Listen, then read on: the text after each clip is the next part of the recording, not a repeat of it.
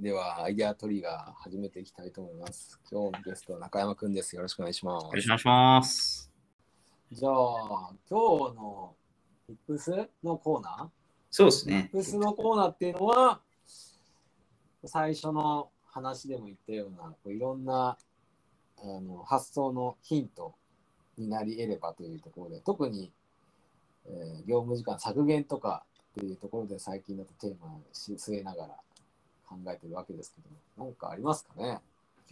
そうですね。なんか、うーん、最近結構、あの、やってることでいくと、うんなんていうんですかね。最近ちょっといいいいろんな案件をこう複数でやることが増えてきたんで、あのだんだんですねあの、自分が今日やることっていうのをあの、うん前日の夜のうちに PC の前にダダダダって書いておいて、うん翌朝起きたらまずそれを取り掛かるっていうのをやるようにしていて。なるほどね。何やるかを考える時間を作業に当てられるようにするっていうのをやってますね。ああ、なるほど、なるほど。悩まないようにする。ああ、確かにね。なんか、そういうの結構重要だよね。いや結構なんか、そう、考える時間もだんだんこう、貴重になってくるんで、うん、うん、どこで使っ考える、どこで作業するか、うんどこで人と話すかっていう、うんなんかそこの割り振りは、なんかよく考えなきゃなって、僕もまだまだ勉強中の身ですけど、うんはい、思うようになってますね。なんか僕のパターンだと、うん。なんか一日に1個でいいやっていう感じに最近はなってるな。はいはいはい。なんかその、最低限1個、その要は半年後とか1年後にを考えたときに、変化を一番もたらすような一歩を必ず踏んでおくというか、前進させておくみたいな、そういう考え方。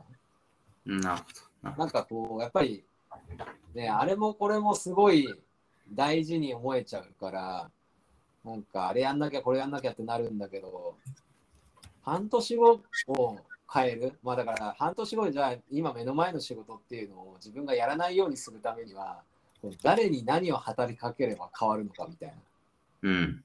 そんなところを考えてやったりとかするかな。確かに。半年後変えるかをインパクトの目安とするみたいな感じですよね。うん、まあその今のねその事業サイズだったりとかあのうん会社のフェーズとかもそれによってもう変わるだろうし自分がどういう役割を担ってるかにもよるとは思うんだけどうん。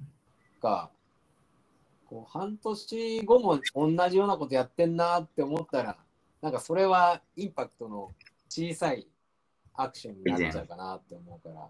なるほど。うんなるほ抜本的に今やってる仕事をもうもはや自分がやってない状態作るためにはどうしたらいいか。どうしたらいいかっていうのを考えることが多いかもしれない。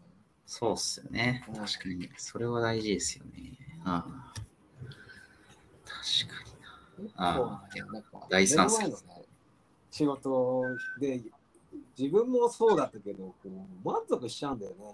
なんかやってる感っていうかね。な。確かに。やってる感出ちゃいますね。そうでそれは確かにやっていて問題はないと思うんだよ。なんかそのうん。例えば、えー1ヶ月とか、まあ、3ヶ月とか、うんまあ、場合によっては普通に1年、2年っていう観点から見てもあの問題ないことなのかもしれないけど、うんじゃあそれをそのままのなんていうか、ベクトルでというか、そのスピードでやってたときに、果たして自分のたどり着きたいところにたどたどり着きたい期間で行きつけるのかみたいな話だよね。うん。うん。うん。確かに。それはそうかもしだからまあ加速させる違うベクトル、まあ、方向にさらに加速させるためにどうすればいいかみたいれない。うん。確かに。あれですね。1.1の改善じゃなくて3倍にするにはみたいな感じですなね。そうそうそう。うんなんかそれを考えたときに実は今やってることを一生懸命やることじゃなくてなんかやめる方向に考えていかなきゃいけないみたいな。うん、まあ確かにそうですよ、ね。時間軸によってなんかねアクションが正解不正解というか右なのか左なのかが真逆になったりとかする可能性がある。はいはいはいはい。そうそう確かに。なんかそうっすね。あ頑張らないって大事かもしれないですね。既存のルールで。そうなんだよね。うん頑張っちゃうからね。まあ、ただ、あの、最初のうちは正しいんだけど、うん。あの、ある程度言ったら正しくなくなってくるっていう。そうですね不思議というかね。なんかそんな感じはしますね。確かに。